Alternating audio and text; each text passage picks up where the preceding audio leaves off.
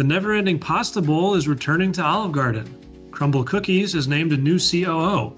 And why was the restaurant industry absent from the White House Conference on Hunger, Nutrition, and Health? Welcome to RB Daily, a quick look at the industry's top stories from the editors of Restaurant Business. I'm Joe Guszkowski, Senior Editor at RB. And I'm RB Associate Editor Reina Estrada. The never ending pasta bowl is returning to Olive Garden after all. After casting doubt on whether it would ever bring back the popular promo, the chain is reviving it next month.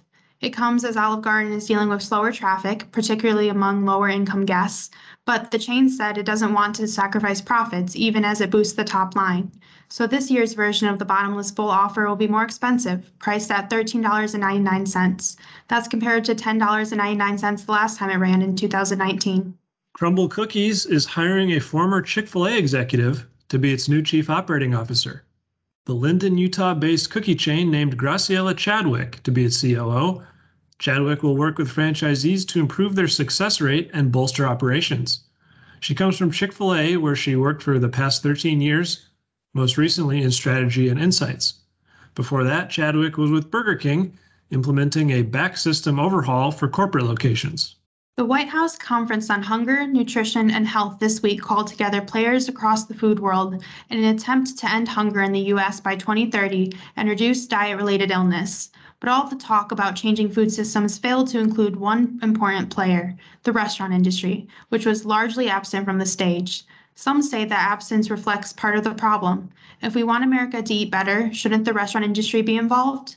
Sonic gave the media a preview of future menu items and drinks in New York City on Wednesday.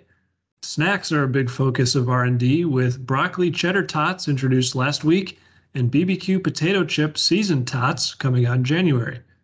Other flavors the chain is exploring include dill pickle ranch, sweet heat, and garlic parmesan. In beverage news, Sonic is expanding its retail line of hard seltzers, branching out into hard southern style sweet tea and frozen hard slushes. Not at any of the chain's 3,500 drive in restaurants yet, but the idea has come up. And one of the restaurant industry's staunchest critics announced Thursday that it intends to lean on lawmakers and other government officials to adopt a series of pay and benefit mandates called the Restaurant Workers Bill of Rights. The five provisions range from guaranteeing workers enough of an income to cover rent and other basic expenses to providing health insurance for all. It was put forward by Restaurant Opportunities Centers United, which is backed by the same group that pushed California's controversial FAST Act into law. The Seoul Korea born BBQ chicken chain has more than 3,500 units globally, including more than 100 in the US, with plans to reach 250 by the end of 2023. The mostly franchised brand has a menu built around Korean fried chicken and a variety of sauces, served in a variety of formats, from an all takeout express store to a full service restaurant with a bar. This year, BBQ Chicken is testing a smart kitchen format that allows guests to order digitally or using in store kiosks and picking up food from a locker with almost no human contact.